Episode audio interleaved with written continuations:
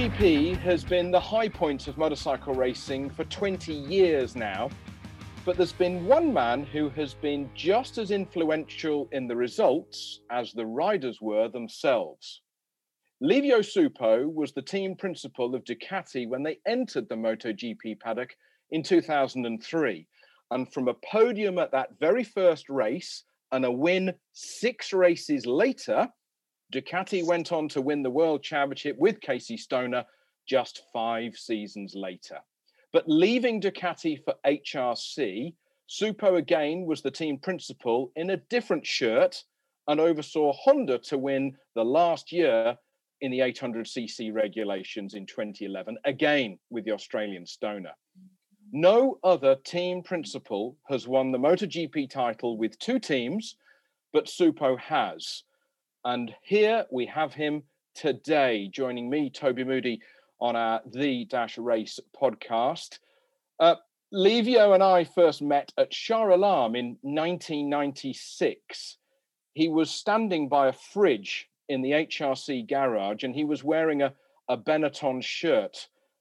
How did that happen, Livio? Why were you in the MotoGP paddock? Why were you wearing a Benetton shirt? Uh, first of all, thanks very much for uh, the introduction. I think I don't deserve uh, such such a great words, but anyway, thanks. Uh, well, uh, my my story in MotoGP was this happened basically uh, by casualty. I mean, at the end of the day, I was uh, I had a big passion for motorcycle when, since when I was really young. When I was eleven, I had my first motorcycle, uh, and I was super lucky that a friend of Alessandro Benetton. Uh, had a friend in uh, H R C. It was Fabio Barchitta, do you remember, former rider? And uh, at that time, he was uh, uh, was working for H R C as uh, you know the service for the one twenty-five and two fifty clients' bike, not the factory bike. You remember yeah. At that time there was the factory bikes and uh, the kit A, kit B, blah blah. Uh, so at the end of the day, through this guy, Benetton had the request from H R C to be sponsored for the clothing on the team, the Repsol on the team. And uh, Alessandro Benetton liked the idea. My boss, Massimo Garpazzo, he knew I had passion for motorcycle. So he asked me if I wanted to follow this project. And of course, I said, wow, of course. So that's what, how everything started. We were back in nineteen ninety-five. At that time, we were sponsoring the uh, Repsol on the team and the two fifty of Okada with the Benetton Sport System stickers on the bike and providing the clothing to the team. And uh, and so, in, in as, I, as we said before, in ninety-five, uh, we did uh, only a few races. And in ninety-five, H R C asked uh, uh, Benetton if we were interested in sponsoring the two fifty, the factory two fifty bike. So we did the deal um, to have basically all the spaces on the fairing and on the ladders of, uh, of uh, Ukawa-san, that was the rider, available for Benetton to resell to other sponsors.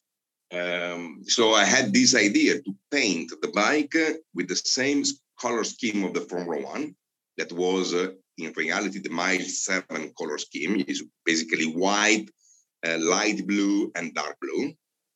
Uh, Mild Seven is a um, Japanese uh, cigarettes owned by Japan Tobacco that is not sold outside Japan. So in Italy, or at least in Europe, that color, because Schumacher won two titles with that color, became synonymous of Benetton, more than Mild Seven. Nobody knew what the hell it was. And uh, so I, I thought to, to, you know, use the Um, the fact that Benetton formula at that time was super famous, because Michael Schumacher won ninety-four ninety-five, if I'm not wrong, um, to attract new sponsors. And uh, I start doing what basically what Lucio is doing now. Uh, it means change a title sponsor every Grand Prix. Uh, Lucio also changed the livery of the bike. I was keeping the same livery, just changing Uh, in the main side of the fairing on the top. And I mean, in some particular area, I change the stickers or I change the patches on, on, on the leather. And if I found uh, sponsor, outside sponsor, I put the logo of the outside sponsor. If I didn't find the outside sponsor, I used the brands of Benetton Sport System, like Nordica, Rollerblade, and stuff like that. Uh, so we did ninety-six like that. Um, we did ninety-seven like that. But then it was clear to me that without uh, an Italian rider, we were based in Italy, of course, it was barely impossible to find the sponsor to cover all the all the costs. So I bring uh, uh, Valentino Rossi to Ponzano Veneto, I mean to the headquarters of, uh, of Benetton. Um, I we had a meeting with uh, the two Benetton brothers, Alessandro and Mauro. And at the end of the meeting, when we remained alone, uh, the Benetton brothers told me, "Yeah, it's, it's interesting." Uh, we were in ninety-seven. Huh? Um, we were offering him to leave Aprilia and join Honda to go into fifty. Because Honda wanted to do it, but they didn't want to do as Honda. They prefer if Benetton did it. And the Benetton brothers told me, yeah, it's a, I think it's a good idea. It's a, it's a good uh, character. But if you find the money with sponsors, you can do it. And uh, at that time, Valentino was already looking for, I mean, now peanuts, but at that time was serious money. Was still Italian liras. If I well remember, he was looking for seven hundred million lira. That was, it's about three hundred fifty thousand euro. Yeah. Uh, that nowadays is something reasonable, but at that time was a lot of money. Uh, so I thought about it a little bit. And then, uh, you know, it was impossible to close the deal with Vale because I need to have the sponsor before, but it was almost impossible to find the sponsor telling, if you give me the money, I will sign Valentino. You should yeah, go there and say, I have Valentino, do you want to sponsor me? So I had a, a moment of uh, down, basically, losing motivation. Um, but none of us knew how good Valentino was. We knew he was good on a one twenty-five, but we had no idea that he would nearly win the ninety-eight championship on two fifty in his first year. Anyway, uh, after this uh, down, I start thinking, what can I do? Because I need an Italian rider. And the name was Marco Melandri. So I went to Rijeka and then also to Mugello to watch him. Uh, I liked him. He was fifteen years old, so super young, or fourteen, maybe. I don't remember. Um, and, uh, and okay, he, the deal was done. It was sixty million liras of thirty thousand euro to... for the rider. Then we did a deal with uh, Matteoni to run the one twenty-five because H R C didn't run the uh, direct of the one twenty-five. And so in nineteen ninety-eight, we had the one twenty-five with Marco Melandri and, and two fifty with Dukawa. The bikes were painted in the same color with Play Life logo that at that time has replaced the Benetton Sport System logo. And uh, And the rest is history, because I think the season of Melandri in nineteen ninety-eight was unbelievable.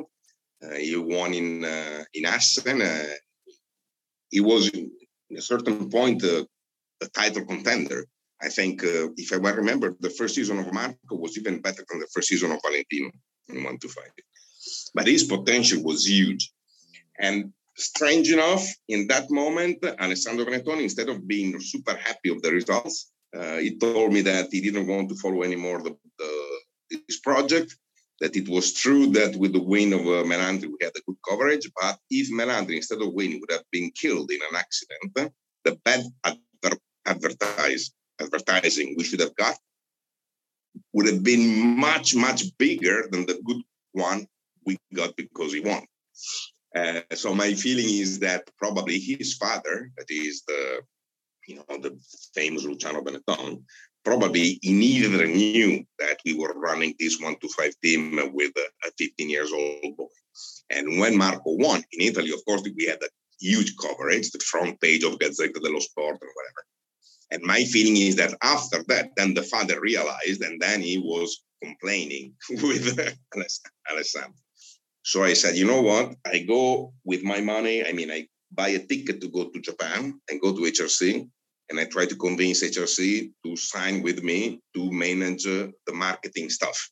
Because uh, as we all know, Japanese are super good in technical stuff, but with the marketing things are a little bit less, um, They they don't care. H R C is an ingenious company, and generally speaking, a Japanese company usually is not so good on the marketing side. And as you know, with Japanese, it doesn't. It's not that you go there, you speak, and you say, "Okay, let's go." Uh, Nakamoto-san was not there. Nakamoto would have been easier. So we came back, and after two or three months, they gave us a letter that allowed us to look for sponsor for H R C. That was not really what I wanted. I mean, I, w- I didn't want to be just a kind of ad sports agency to look for sponsor for H R C. In the meantime, I was lucky enough that Ducati called me to be the marketing guy of uh, Superbike. And, I, and then I start thinking, what I do? I try to convince H R C that they need me, or I accept the offer from Ducati that it's true, it is not in MotoGP, it's in Superbike. And at that time, like it or not, Superbike was a kind of a Series B, you say in football. But it's true that Ducati was, in a way, the Ferrari on two wheels. They were sure. dominating Superbike. And more than this, they were asking me to join. Mm. So in nineteen ninety-nine, I joined Ducati. At the time, they just created Ducati Corsa. It was a, a separate company from Ducati Motor Holding, uh, just uh, focused on racing. And of course, being the marketing guy, I had uh, uh, the main responsibility was to collect sponsor for the Superbike.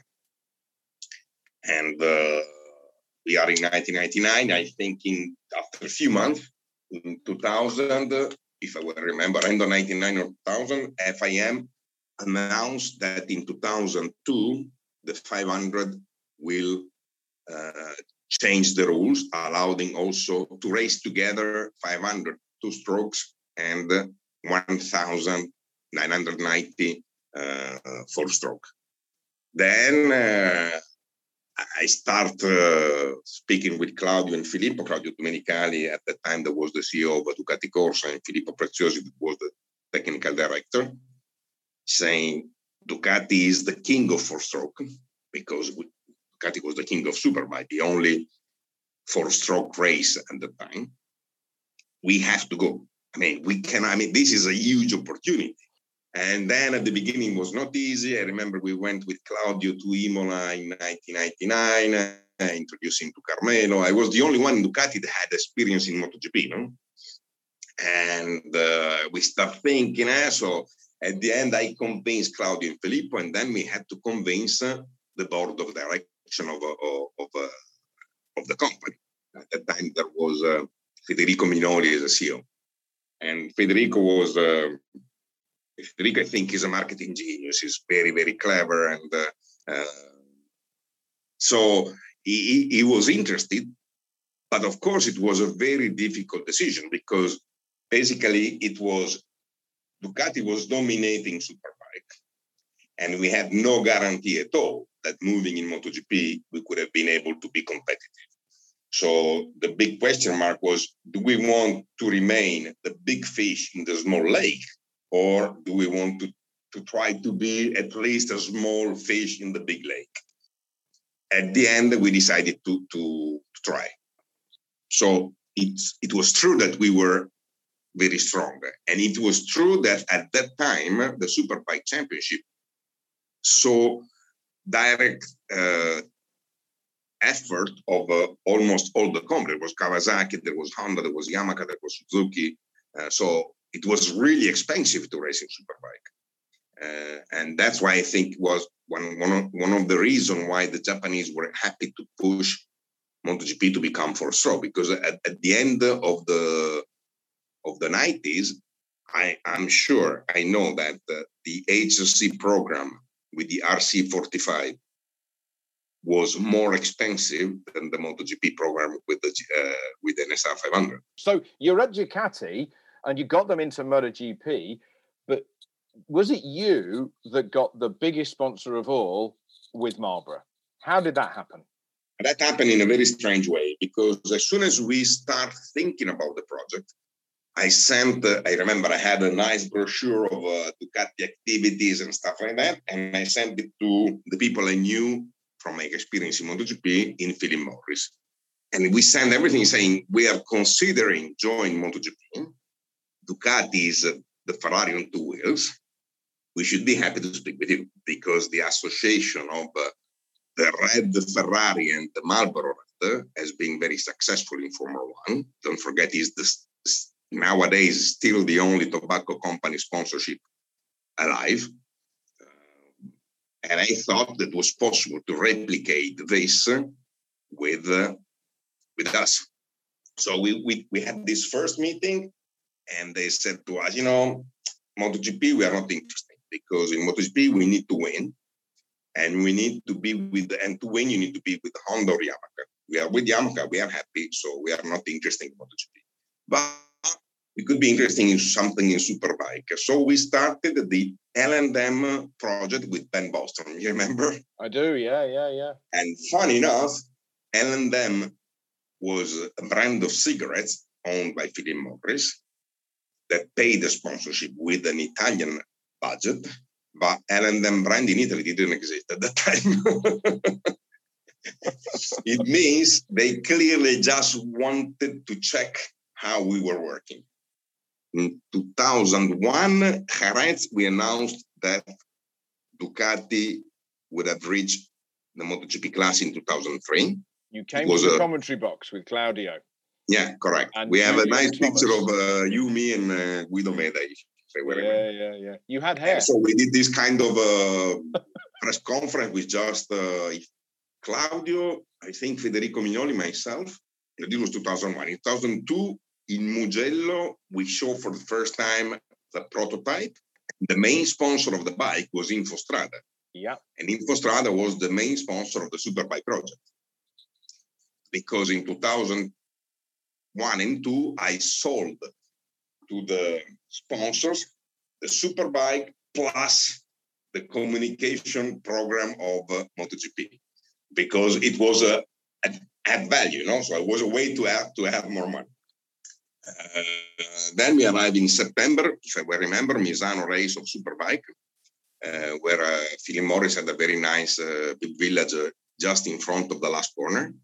Uh, they asked uh, to do a meeting there. And basically they said, you know what? We would like to see that bike with Marlboro logo. Wow, I was super happy. Yeah. I had a problem because I already signed a contract with Infostrada, but it was a big opportunity. So we did this, uh, we didn't do a, just a layout on paper. We did a, a proper bike with on one side the same uh, color scheme of the Yamaha at the time. That was basically white on the, on the bottom, Marlboro, and then everything red. And on the other side, the livery that then was the livery of the debut of the MotoGP with the classical uh, Marlboro roof. The, and there was Maurizio Ribabene checking and everything. And they liked it. So we signed this first contract. So then, you you know, you had Loris Caporossi, you had Troy Bayliss, you had the best sounding bike, the noisiest bike in the pit lane. It won at Catalunya. Great days, but everybody knows about the emotion. Everybody knows the results. But what was it like for you as a team principal then dealing with, with riders, with managers, with Carlo Panath and people like that? That was a that was a new step for you. What was it like? Yeah, absolutely. It was a big step because uh, one thing, I mean, at the time we were in two thousand, Three, I was uh, almost forty, okay? I was not that young, but I was not a former rider. I was not a former chief engineer or whatever. Um, so I had to manage, uh, for example, many people thought that I was not uh, the best, uh, had not the best background to manage the team. Probably was the first team principal of a factory team that was not coming from that world since the beginning. It's a vision that is more as a manager more than as a rider. A former rider is a former rider, like it or not. I mean, with all respect, but it, when they were young, they were racing. yeah, yeah. Uh, so you didn't study, you didn't work in different companies, you didn't have the, the opportunity to try to understand how to manage different things, you know. And uh, I think that the, to deal with uh, workers or mechanics in a paddock, uh, at the end of the day, is uh, is always people, you know. And uh, so I think, uh, honestly speaking, I know I've been criticized many times, also in, inside the company, uh, but I think I've done a reasonable job. Bridgestone, you took Bridgestone over the Michelins. Uh, you've explained to me in the past, when maybe we've been in a hotel in an evening having a beer, why you took Bridgestone. But just tell people why you took Bridgestones. What was that risk? Yeah, two thousand three was even too much, you know, behind expectation, because we, I, I think uh, it's impossible that a company, a small company, because Ducati at the time was really small, that joined the top class uh, is so successful in the first season. Honestly speaking, I think we did everything very good. Uh, difficult to replicate. Uh, two thousand four, we came back to reality. In two thousand four, we find out how difficult was MotoGP, because probably on the enthusiasm of two thousand three, we changed the bike a lot. In the meantime, Michelin changed the front tire diameter. Uh, then we lost the balance. You know, Loris lost the feeling with the front. You remember Loris in two thousand three was, the bike was moving a lot on the rear, but he was very confident with the front. And once, if if uh, Loris was confident on the front, was unbeatable. That's why he had a, such a big advantage with Bridgestone, because the front of Bridgestone has been very, very good always. Uh, so in two thousand four, we were struggling a lot, knowing that struggling for Ducati was very dangerous, because if we lose the Marlboro sponsorship, we had to stay home, because the company alone cannot afford the MotoGP budget. Uh, it was clear in my mind that the coverage we got in Barcelona two thousand three, when we won the first race, huge. So I thought, we need to win two races a year to survive, because Ferrari doesn't win since a long, I mean, between the last title of Scheckter, I'm correct? Yes. And and uh, the first title of uh, Schumacher yes. was about twenty years, if I'm not wrong. So Ducati is a, such a strong brand that, uh, no, sorry, Ferrari is such a strong brand that if they remain com- enough competitive, I mean, if you remain one of the main guy, you can survive even if you don't win, because you are smaller than the others, you are, uh, but the coolness of the brand allows you to stay alive, even if you don't win the championship, but you have to be competitive. You have to win a couple of races. So I thought it's better to win two races and finish out of top ten in others, more than to finish every time fifth. If you finish fifth every time after the season you have done in two thousand three, you look like a stupid. And then I start watching Makoto Tamada, that was coming from the Japanese Superbike. Um, at the time, I mean, he was the only rider coming from Superbike that was able to win races. We had at that time Troy Bayliss, Colin Edwards, Nicky Hayden. Tamada never won the Japanese Superbike. Like, he was the only one able to win races. Mm. Okay, he's ra- racing with a Honda, but is that cannot be only that. There must be something very special in this time. Then it was a Monday after race test in Estoril. I rang Claudio and Filippo and said, you know what? I think we should go to Bridgestone. And they were like, are you are you drunk in the morning? Because clearly from an engineering point of view, Michelin at that time was, with no doubt, the best uh, tire in MotoGP. So, but I, you know, I, I was famous to be a pain in the ass. If I have an idea, I was pushing, pushing, pushing. And after some push, both Claudio and Filippo are very clever. They say, if this crazy guy has this idea, maybe there's something good. And they say, okay, but now let's try to evaluate more technically how Bridgestone is growing from two thousand three to two thousand four. And then I did a lot of uh, Excel files in which it was clear, analyzing uh, uh, the total gap of the first Bridgestone rider to the to the winner of the race, and uh, from the best lap in the race to the, again, from uh, and uh, the graphic clearly showed that Bridgestone was catching. Then we start speaking with Bridgestone, and we had a very strong negotiation, because you remember in two thousand four, they had the problem with the Nakano and the Kawasaki in Mugello. The tire oh, exploded. They explode in front of my remember? commentary box, yeah. And uh, I think the race after in Barcelona, something similar happened to Kamada. Not such a big drama, but something strange again. So basically, Honda said to Bridgestone, finito, we don't want you anymore. Uh, so they, the only way to remain in MotoGP was a Suzuki and Kawasaki, that at the time they were not super competitive. So we had a big opportunity. And we started a strong negotiation where we were trying to get kind of exclusivity to have the tires, to, to drive together with Bridgestone the development of the tire.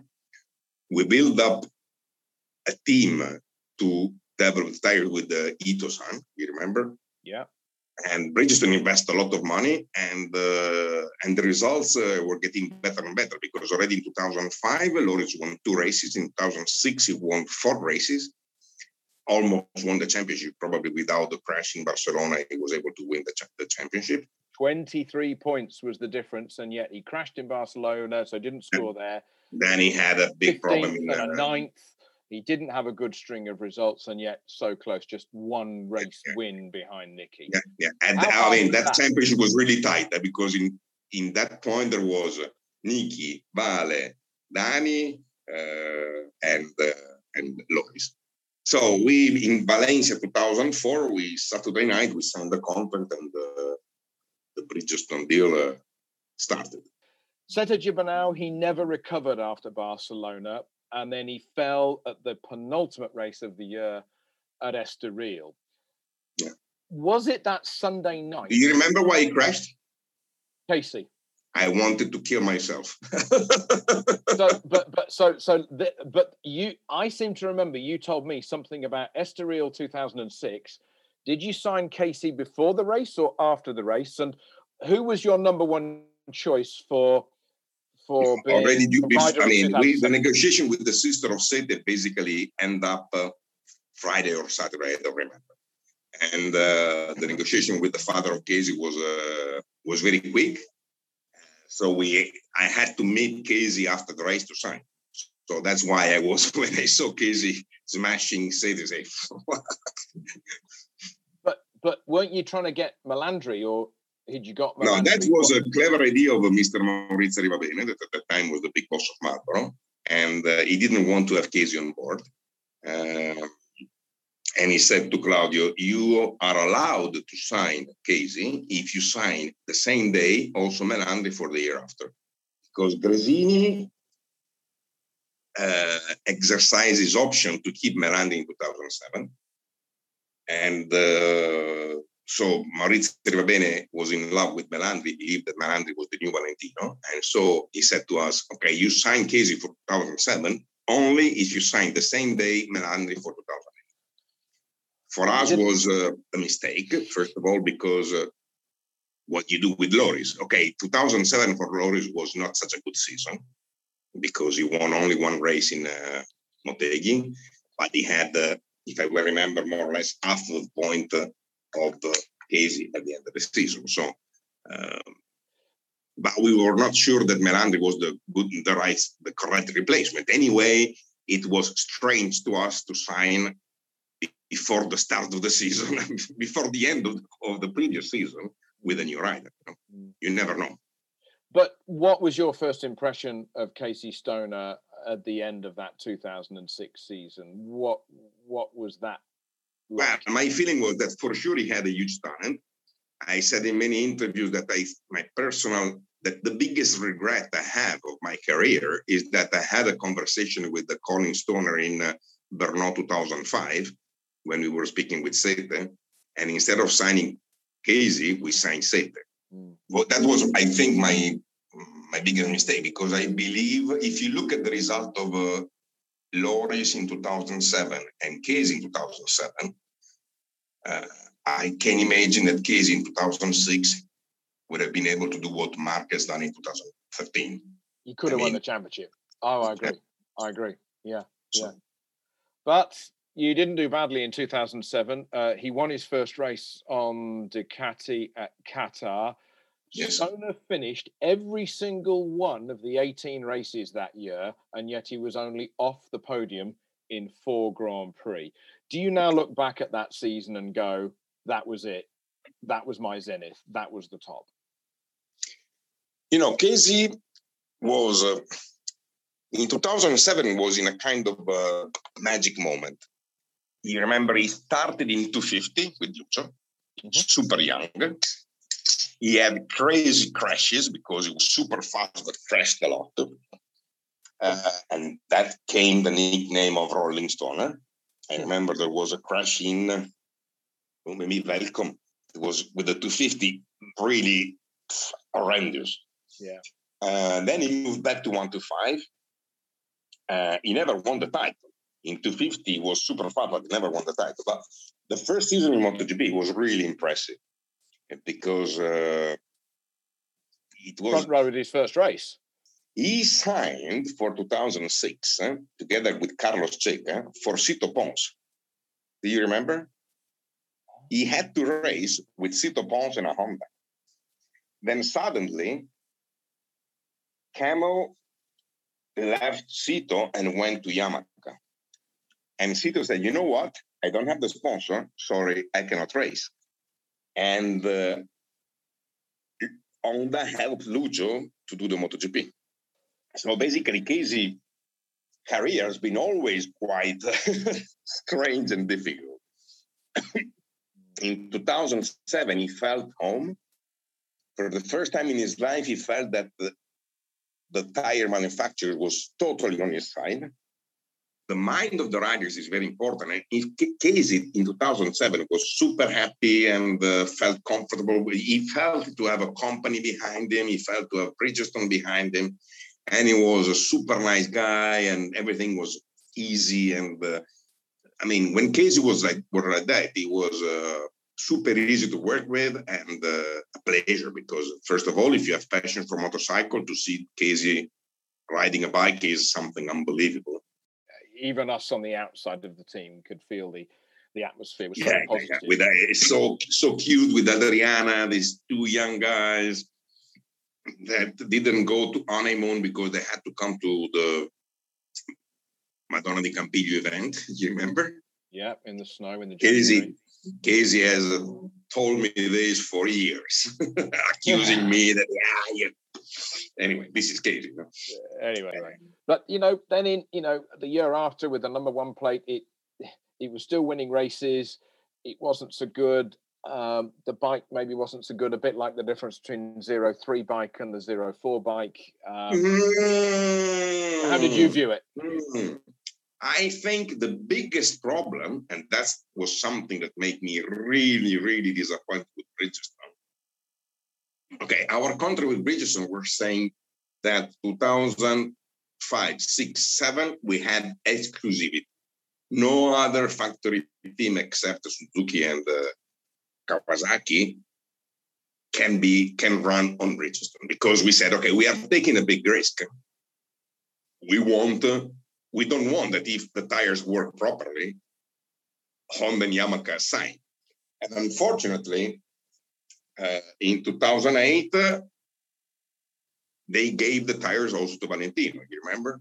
They yeah. start the season with the Jorge on Michelin and Valentino on, uh, on Bridgestone. This was something that started to create problem in Casey's mind, because uh, in two thousand seven, all the Michelin, oh, sorry, all the Bridgestone guys were in our garage. In two thousand eight, there were more people in, in Valentino garage than in our garage. And already this, you know, Casey was like, mm. uh, stupid things. They used Valentino is a testimonial for their advertising and not Casey. That's right. I remember the posters. Yeah.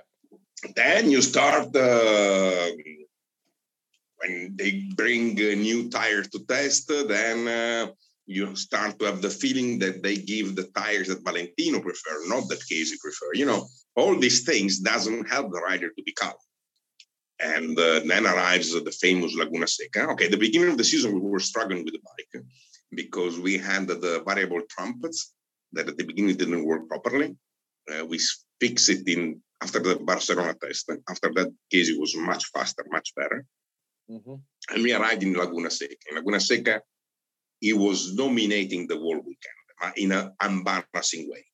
He was back like in two thousand seven, unbeatable. He, he was going to win the race by absolutely, a absolutely. A but Valentino is Valentino. Valentino has a huge experience, and he knew that Casey's advantage was from the cross queue to the finish line.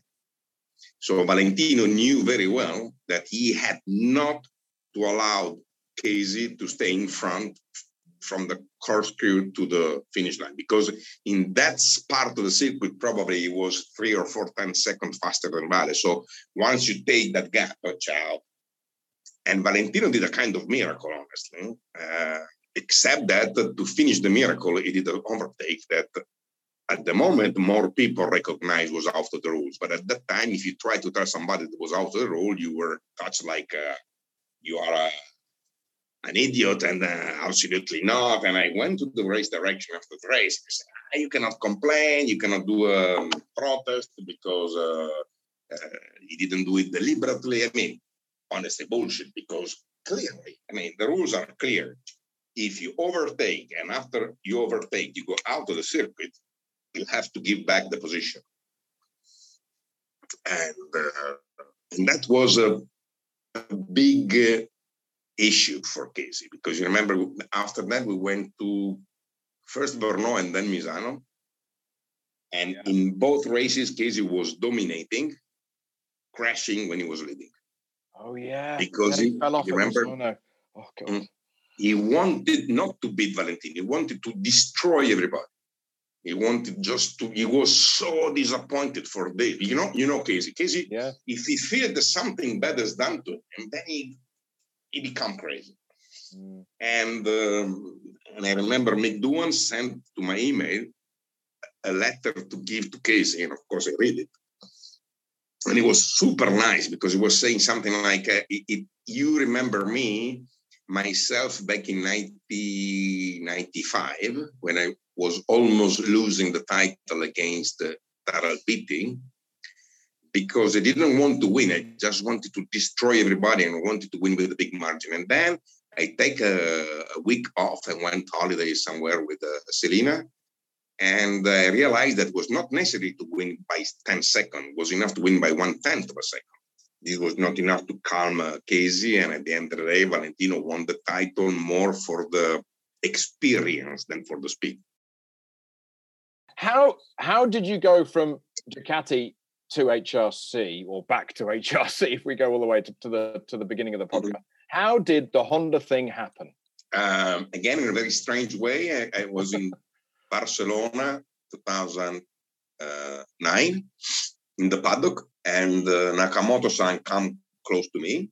I met him a few times because Nakamoto-san was there since the beginning of two thousand nine, because before he was in Formula One. And I met him a few times in the M S M A meeting, you know, the Manufacturing Association, Manufacturer Association. And, you know, Nakamoto is very direct. He's, he's not Japanese. I always joke with him. He said, you're not from Japan. You are from Naples in Italy, South Italy. and and he said to me, Livio-san, we are looking for a manager. And I said, ah, okay, and what can I do? And then we were like, wow, H R C asking me to join. And an Italian, was a, an Italian to leave Ducati, come on. Yeah, yeah, it was difficult because then that was my project, you know. I was the one to convince Ducati to go there. When, I mean, we won the title. And then, uh, then unfortunately for, for Ducati, or I mean, maybe fortunately for me, two thousand nine was, was a very, very difficult season because Casey started to feel bad, you remember? Yeah. Also in Barcelona, that race, he finished on the podium, and after he, going up to the podium was he was finished, super sick, and he he vomited in the in the helmets and was really bad. Assen again, he was he felt bad, and then Sachsenring, it seems a little bit better, but then bad. And then it was the famous uh, Donington two thousand nine, where the only riders on the grid uh, with the rain tires were Casey and Nicky. Casey was still fighting for the title, was in front row, and it was the only one in front row, I mean, it was the only one except Nicky in the whole grid to be on rain tires. So I told him, Casey, are you, everybody is on, on slick, let's go on slick. He said, he's dangerous. You know, Casey, when he is. Yeah.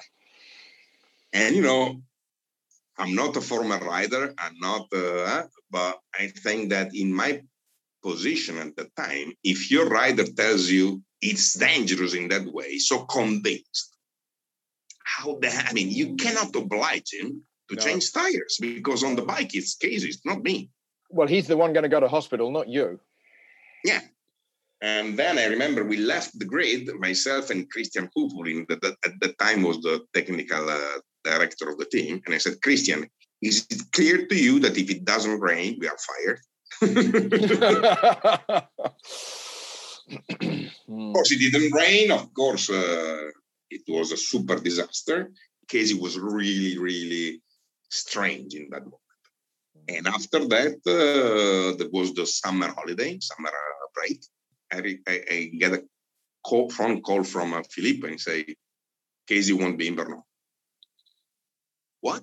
Yeah, Casey back in Australia. I spoke to the father. Then I started speaking with calling. I mean, the, the two weeks, we always joke with this friend of mine that I basically I spent those two weeks on the phone. At the time, you remember we had the Uh, the battery was easy to remove from the phone, and I always had two batteries. Yes, because one battery in one day was nothing. And uh, we were in deep shit because uh, we don't know. I, we, first of all, I was worried for Casey because it was not clear to me and to anybody what the hell he has. And you remember, especially in Italy, they, they start to, to say that he was just psychologically Uh, destroyed by Valentino, uh, but I don't know if it was psychological or not, but I saw him feeling bad. Mm. Um, so I was worried. We went to Brno. That was probably one of the most difficult weekends for my, for my career. It was difficult to defend Casey because uh, the way he left was very strange. Mm, mm, yeah. And then we came to Estoril when Casey came back. Well, you missed three races. You did. You missed Brno, yes, Indianapolis, yes, and Misano. Correct. Then in Estoril came back, and it was quite embarrassing because another rumors in that moment was that he left because I had a relationship with Adriana. You remember? Oh God, I remember that. Well, I don't remember it. You've reminded me of it. Yeah. Mm. Oh, God. So for me, it was also embarrassing because I, I didn't know if they heard about it or not. But anyway, it was embarrassing because, of course, there was nothing. But uh, anyway, we, we, when we first saw, we, I remember we had a, I don't remember if a Ducati or a Philip Morris uh, deal, um, events. We were in the same car, Casey, Adriana, and myself. So, and I said, did you hear about that? And we start laughing. And then I say, okay, that's, at least he doesn't He doesn't believe in this. Doesn't take it seriously. Uh, and already in Estoril, he did the podium, I think. Correct? Second position. Second or third, I remember. Second. And then we went to Phillip Island, correct? Yep. And uh, you remember in that season, for Nicky, we did a special livery of his bike for Laguna. Was a white bike with a kind of big star and stuff like that. And we did uh, a ten ninety-eight with the same colors. And uh, I prepared with Amedeo Costa a special livery for Casey. But my friend Arriva Bene said, you know what? Casey doesn't deserve a special livery because the way he treats us. And then I start to fight with them because I say, listen, By do way, you remember is, the only one the... that won a title for us is Casey? He doesn't remember, doesn't uh, deserve a special livery. So finally I won, and we did this special livery with the, I, I think it was a super cool white Ducati with the Australian flag. Basically was the opposite of the standard bike. When the bike was red, it was white, and when the bike was white, yeah. I think is one of the coolest Ducati ever seen. And, you know, so we start speaking about that because you asked me why I went to H R C. So in this... this period, is a long answer, Livio. On the other side, we, I had Nakamoto-san asking me to join H R C. And because I felt that uh, the C E O of Ducati at the time uh, was uh, not too much on my side, let's say, not Domenicali at the time, uh, Del Torchio, uh, I start feeling that maybe it was the right time to go, because what I can do in Ducati, I did. Ah, I forgot that in that break of Casey, Del Torchio told me we must do an offer to Jorge. And I said to him, Jorge is just playing with us. He is just doing this to make more money out of Yamaha. And if we offer him more money than what we pay Casey, and we have to do it if we want to take him from Yamaha, then Casey will know it, and he will be pissed off. Mm. So I, it's just a waste of time, and it's dangerous. No, no, we must do it, we must do it. And then you are a manager, you're not the boss of the company, you're not the owner of the company. So if the big boss tell you to do something, you have to do. So I fly to Barcelona, I had to do the offer to, to Jorge. That, of course, uh, was just uh, something that allowed him to ask more money to Yamaha. Of course, Casey knew. And, of course, Casey was disappointed, and I was disappointed because I felt like I'm here since eleven years. If you don't trust me, why? I mean, yeah, you've got to listen to me. You've got to listen you know, to me. Mister Del Torchio. On the other side, there was... Uh, a Japanese guy, very clever, very smart, very funny, that was showing me trust and uh, that he wanted to work with me. So basically we were in uh, Phillip Island, and he told me, Livio-san, for me it's okay, but you have to speak with uh, uh, the president, Suzuki-san. So on Monday after Phillip Island, I changed my family. I buy a ticket to fly from Philippines, I mean, to, from uh, Melbourne to Tokyo. And we went out for dinner on Tuesday night, I think, or Monday, I don't remember. Nakamoto-san, Suzuki-san, and myself. And uh, until that point, Nakamoto always spoke about a three year contract. And during the dinner, he told me, mm, Livio-san, mm, we thought, Hmm, three years, man. Mm. And I start thinking, I now he offered me one year, and it's difficult to say yes. Mm, maybe five or ten. What do you think? Holy smoke. And, you know, when you start thinking, wow, on the other side, I need to fight to do what I think is correct. On this side, they, they almost don't know me, and they are offering me ten years contract. I felt very good, and... Uh, And then, as we said before, it was the beginning of my career was anyway related and linked to H R C. So when I rejoined H R C, I, there's, there was a lot of people that I met and I knew since years, and uh, it's been super, super nice. Wow. What a story. What a story. You, you, you, um, you've already said it, you know, you and Mister Nakamoto, Shuhei Nakamoto, mm-hmm. you were quite a formidable pairing. Were you always... Did, did you almost look at him as your boss or as a teammate? Did he look at you as underneath him, or did he just get you to do the European stuff and he would do the Japanese politics? What was that kind of... Of course he was, of course he was my boss. But the good thing is that we, ninety-nine percent of the time, we had the same idea of uh, how to run the team. Uh, of course, he was totally involved in the management of the Japanese side. Uh, and Nakamoto, I think, was the only one able to deal with these big bosses with both. That's why Nakamoto-san had a lot of enemies inside of H R C, because at the end of the day, he was too too European to be a, to be a big boss of H R C.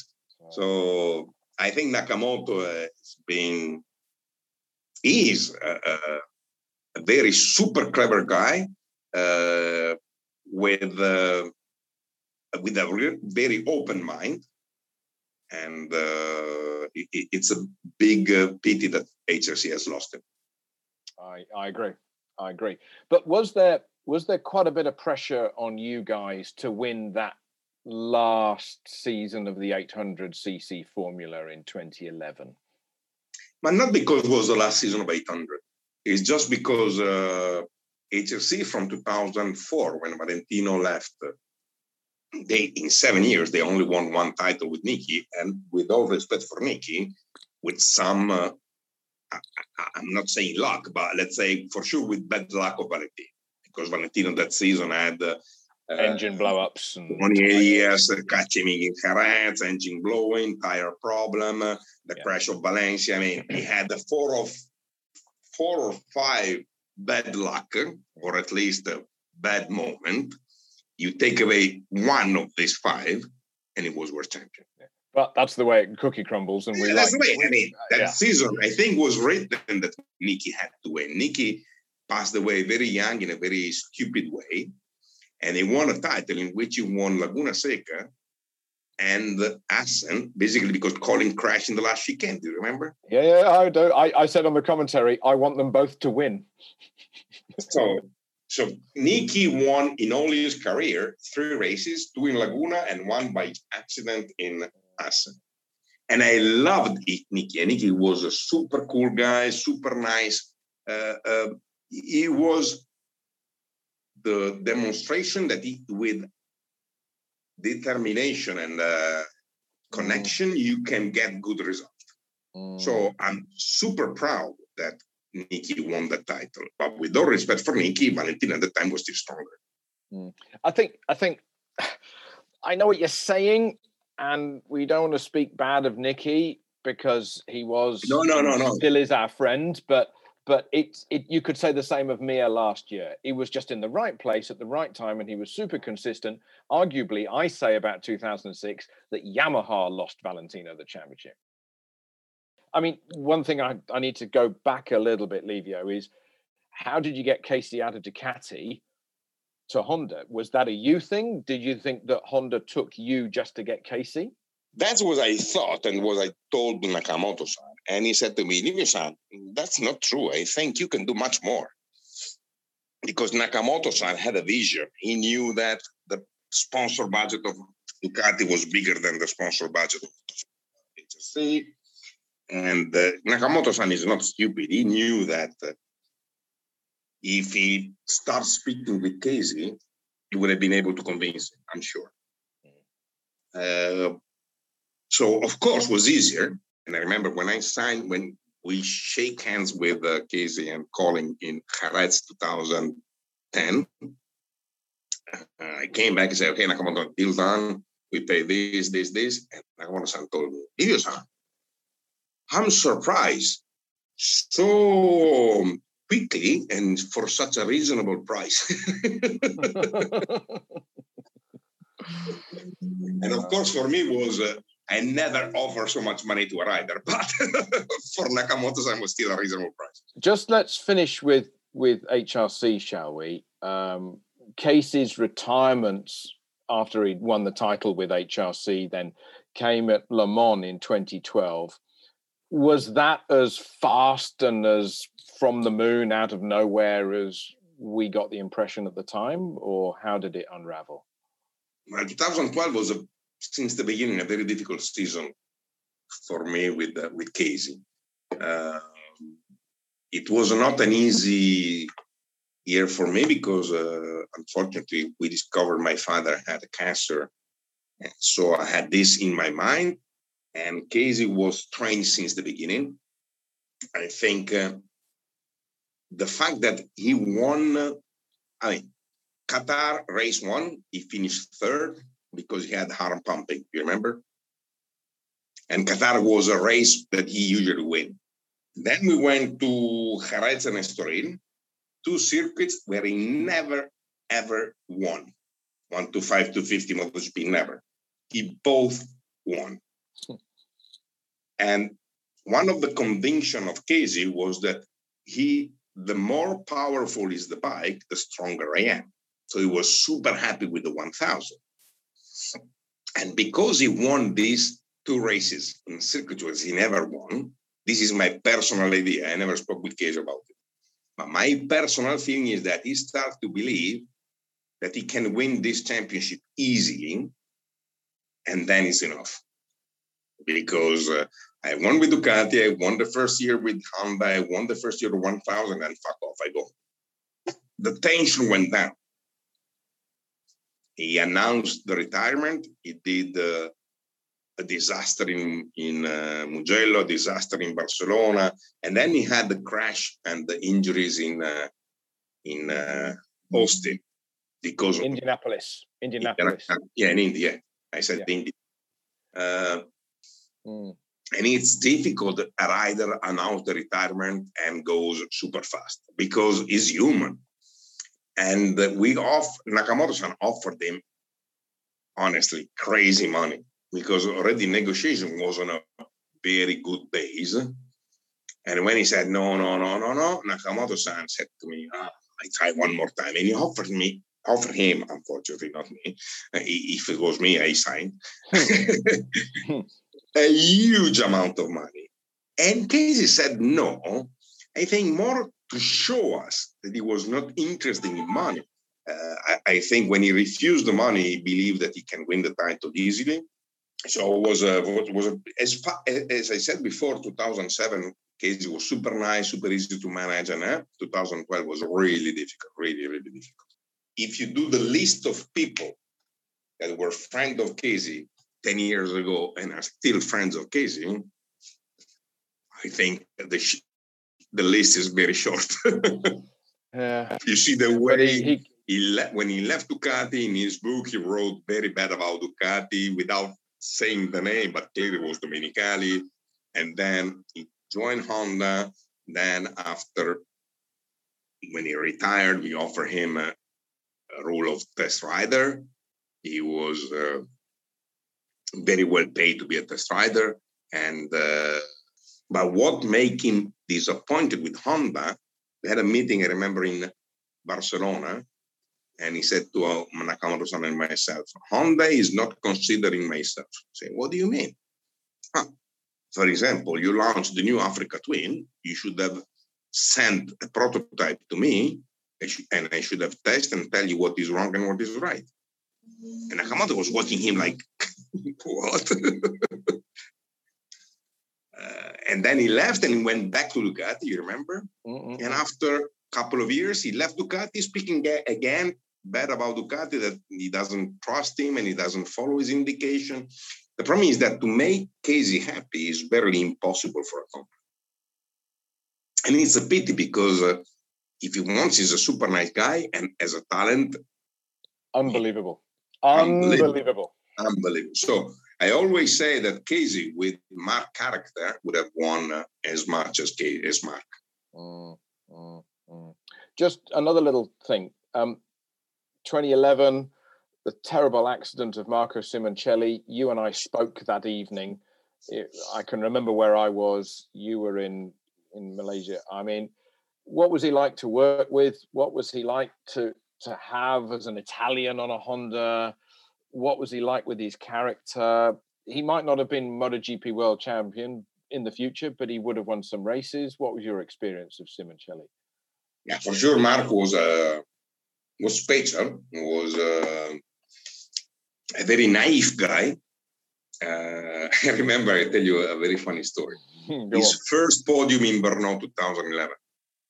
Uh, after the podium, we have a meeting with Nakamoto, his father, and myself, to speak about the renewal of the contract. And I still have uh, somewhere a uh, piece of paper written by hands by Marco in which he say what he wants to be happy. Uh, it was, of course, a lot of money and this and... And, uh, and we start the meeting and Nakamoto-san in English starts telling him, ah, Marco-san, mm, very happy, man. First podium, man. Mm, very happy, very happy. But... If, now I don't remember, I think Jorge cho- chose a wrong front tire and then he crashed or something like that. And he said to him, if these two, two things didn't happen, you are again fifth, eh? And Marco was like, what the hell is telling me? And thanks God, Paolo Simoncelli, the father, doesn't speak English, because if he spoke English, if he, underst- if he understood what Nakamoto-san, oh, it would have been a disaster.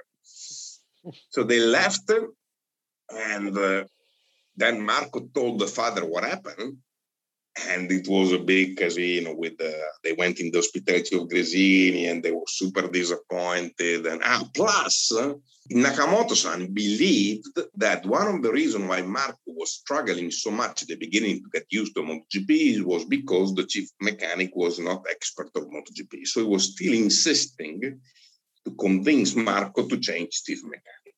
So it, Marco at that time already did two years with this uh, Aligi, and the results were getting better. But Nakamoto still wanted to convince him to change. And uh, Marco was really disappointed. And without uh, his chief mechanic, he would have not signed. And Ducati wanted him. So after the meeting, I said, Nakamoto-san, we are playing a stupid war. Because we all know that once the rider wants something, we are not powerful enough to convince them to change mind. And Marco will not change mind. So let's give up. Was very, very, very difficult uh, because uh, Marco was in love with his chief mechanic and he didn't want to change. And anyway, uh, probably Nakamoto-san was true. You remember Marco at the beginning, he was struggling a lot on a MotoGP bike.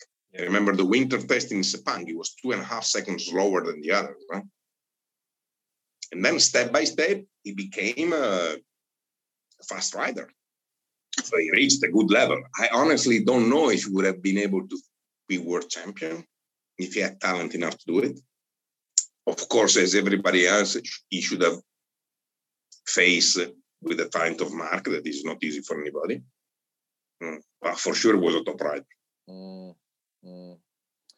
Yeah, it was. Uh, it's very difficult for non-Italians. You know, there was something about him. I, I I remember being at the British Grand Prix on that Thursday when we had the riders come on the stage, mm-hmm. and we did the charity event for Day of Champions, and there was the Valentino forty-six flags, there was the Crutchlow thirty-five flags, and then all of a sudden there were a lot more red and white fifty-eight flags, and I remember thinking, ah, he's arrived. Yeah, yeah. yeah he, was, he had something special, something that people likes, and he was very natural and very yeah. funny. Yeah, he was a super, uh, you know, super friendly and uh, a very mm. special character. It's really a big loss. I always said, um, in the words after that terrible accident, that actually he and his father would have done the deal with you for maybe two hundred fifty thousand euros, a free car and a lot of fun. I think they well, would just... No, because would... as all riders, when, you know, for all riders, money are not important. No? When they speak about the, with the journalists, the money is not important. When they speak with the companies, money is always the, the first thing. But this is, this is normal. Totally understandable. They they have this fear that their career is short, so they need to make a lot of money quickly because their career is short. So they lose a little bit the, the sense of reality, because a ten-year career with millions every year is anyway mm. not mm. more than any normal people can do in all his life. But they have this kind of uh, they need to make money quickly, and maybe they are right, because look at Marco. He had no time to to enjoy his money. Okay, I've got some questions to to bring us towards the end of this fascinating podcast, Livio. So I've got quite a few questions. So if you give me some some shorter answers. Uh, Stoner yeah. left uh, H R C. Marquez arrived in twenty thirteen. He won his second race. He won six races, races in that first year and the championship. So who was better in your eyes, Marquez or Stoner? Overall, Marquez. Marquez's character is uh, very similar to Valentino's one. Always positive, always uh, able to see the positive things of the, the situation. If Mark was racing against uh, uh, Casey, maybe in two thousand thirteen, Casey would have been able to beat him. But after that, I'm pretty sure that Mark would have beat him, mainly because of uh, his approach. What do you think Ducati are doing right at the moment uh, compared with where they were in the last few years? But first of all, we need to congratulate Dall'Igna, because I think since Dall'Igna arrived in Ducati, he, he was able to change a lot, a very dramatic situation. The Ducati, after the two seasons with uh, Valentino, was a total disaster. Um, step by step, they've been able to start winning races, and then anyway, being able to, in two thousand seventeen, honestly, fighting for the title until the last race. And after that, anyway, finished second behind uh, a genius. Last year, they lost the chance to take advantage of uh, Mark out, uh, probably because of the friction between uh, Dovi and Ballinia. Uh, so the company didn't believe anymore in Dovi, and Dovi didn't believe anymore in the company, and that was enough to to, to do a disaster, honestly, because it was a huge opportunity. I mean, you cannot believe that the rider that is finished second uh, three years in a row is not winning the title once the one that won is out. Mm. Uh, and I think now they, from watching from outside, uh, the atmosphere is much better. Um, the move to change everything and to put young blood in the, the in the game is paying off. And maybe they will not win the championship because uh, Fabio is stronger. And to me, Fabio is the stronger rider out there. But at least uh, they have a better atmosphere in the team. They have a more uh, positive approach. Uh, they don't have a rider that every time he doesn't win, or even if he wins, he say, yes, but we still need the days, mm. and we need this, and we need that. That is something that drives you crazy, you know, because uh, I mean, it, can you imagine the motivation to see Jack crying after the podium, saying this is the best Ducati I have a ride, huh? Or Dovi saying, yeah, I won, but uh, yeah. the bike, if we do like this, is not enough to win the championship, knowing that to win the championship is not enough because you're not Marc Marquez, with all respect for Dovi, sorry. Never, no. ever say but when you've won a race. Never. Yeah. I mean, you, you enjoy the moment and, and, and thanks. I mean, yeah. appreciate what was Ducati when you joined and where are you now? How many races Dovi won before joining Ducati? Mm. With all respect for Dovi, he won two thousand nine Donington and you, we, you, we both were there. It, yeah. it was a super strange race. We spoke about it before. I mean, I think uh, fifty percent of the, of the of the grid crash. Mm. Crash Valley, Crash uh, Horg, I mean. Uh, well, so I think at the end of the day, Ducati is doing a good job uh, in terms of uh, motivation, of the people inside and everything. So I'm happy for them. Honda are nowhere right now. Do you think you could have prevented that massive step backwards? Oh, difficult question. Difficult. No, answer. It's not a difficult question. If you watch the, what they have done since uh, Nakamoto-san and myself left, you cannot expect something better. Huh? I think since then, they've done only mistakes, honestly. Mm. Uh, the first one was to say to Nick, to Danny that he was too short to be a test rider. I was speaking with Mir to replace Danny because I knew that Danny would have stopped at the end of two thousand eighteen, but then uh, they start speaking with uh, Mir, offering him a satellite ride, and he wanted a factory team. So they didn't sign Mir, and they signed Horg, and we all see what Horg has done in H R C. Instead of signing Zarco, that was available, because you remember he did the last few races with uh, L C R, they signed uh, Alex. They fired him already before the start of the season to sign Paul Espargaró. With all respect for Paul, how many races Paul won in his life? So I think from a sport point of view, they did disasters. And from a technical point of view as well, because like it or not, uh, if you have a rider like Danny that has won at least one race basically every season from two thousand six until two thousand sixteen. Uh, and then he starts struggling. Then I think you need to understand why he's struggling, not to think that Dani is too short to, to win a MotoGP race. Mm. And uh, the job that Dani has done with K T M, I think, is uh, clear to everybody. So just to trust too much the talent of Mark is dangerous. I've seen it uh, when I was in Ducati, because Casey was able to dominate two thousand seven, struggling a little bit more in two thousand eight, then two thousand nine, and, and two thousand ten. I remember when Casey came to, to Honda, he told me, last year, I came to a point in which I didn't understand if it was myself or the bike. And I think this is something similar to what is happening now to Mark. These are mistakes, like it or not.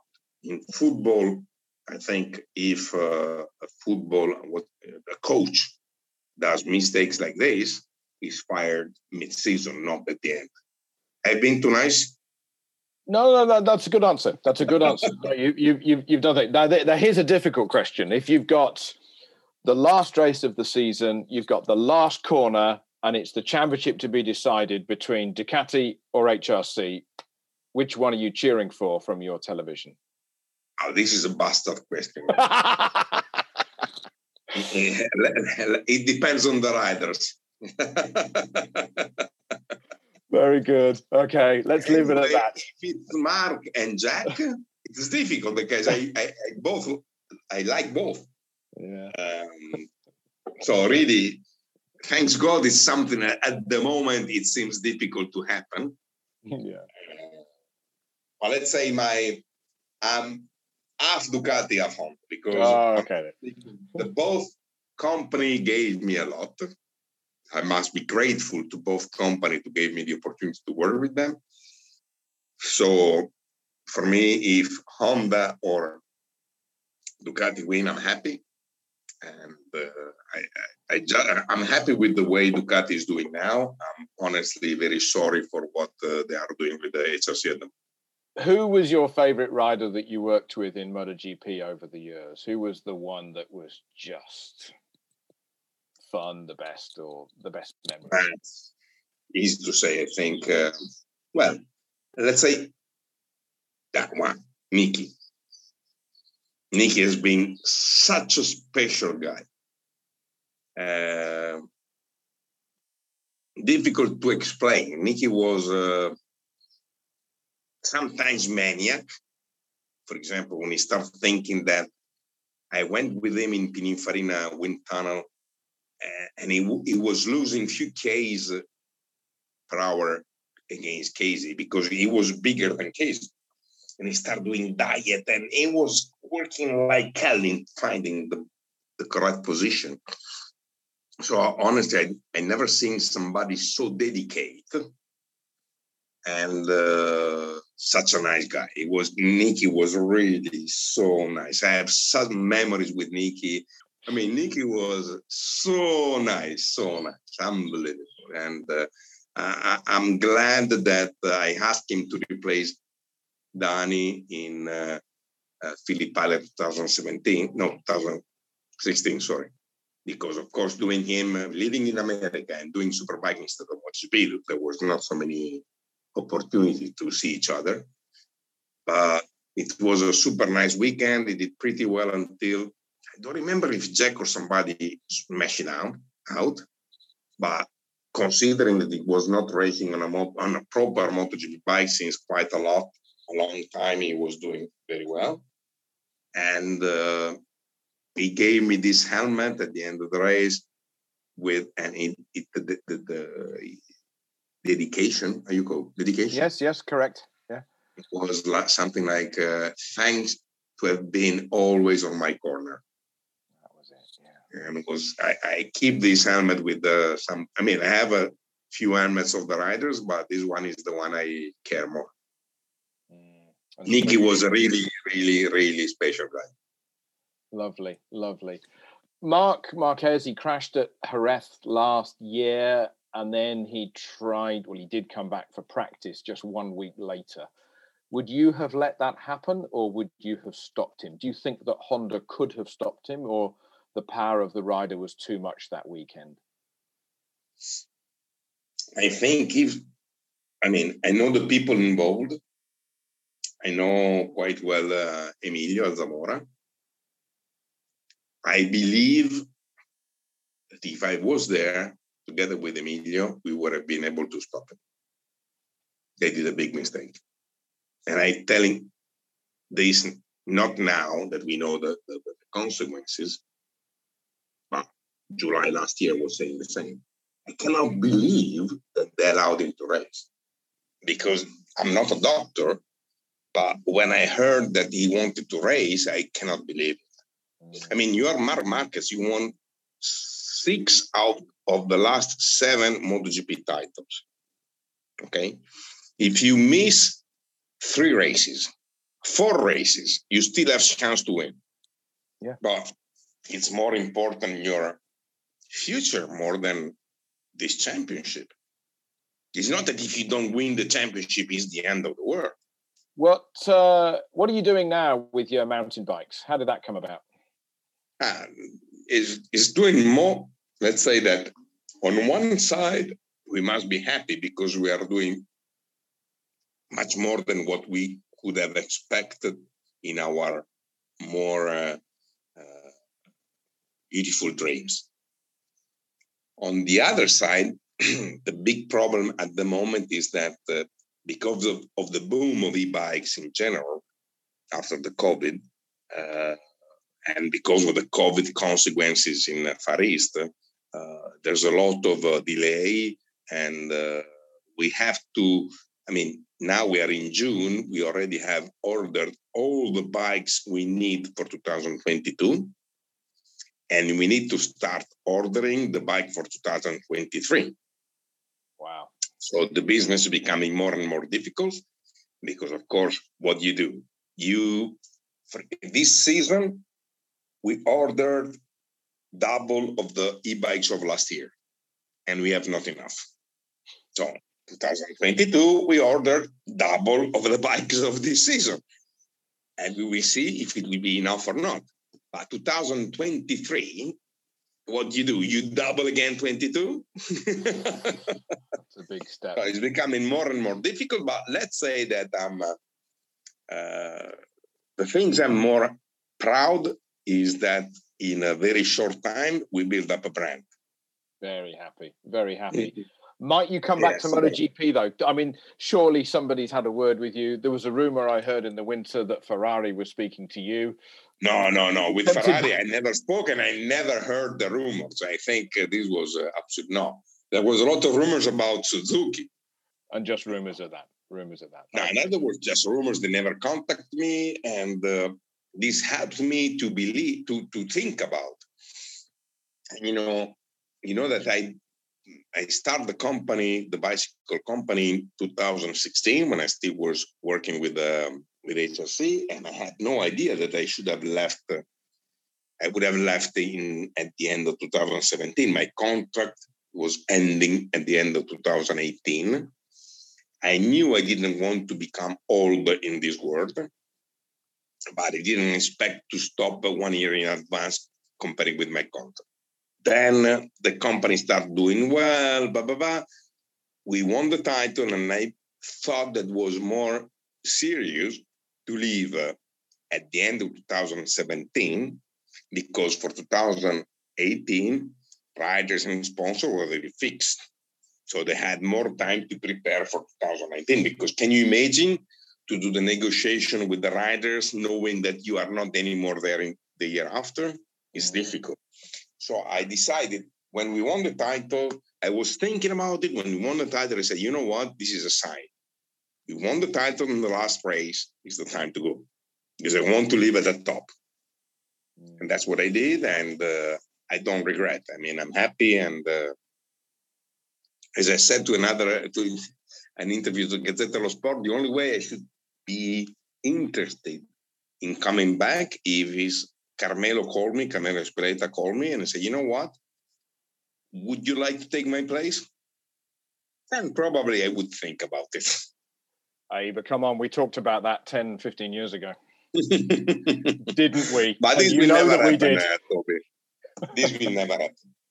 This will but never happen. I think I still have uh, the passion enough to have a good ideas to to improve this world. It is a wonderful world. The Carmelo has done a wonderful job, and passing through the C R T with difficult times, because people forget easily. But the MotoGP at the beginning, a lot of manufacture was interesting. Then they lost interest, and uh, Carmelo was able to have a kind of a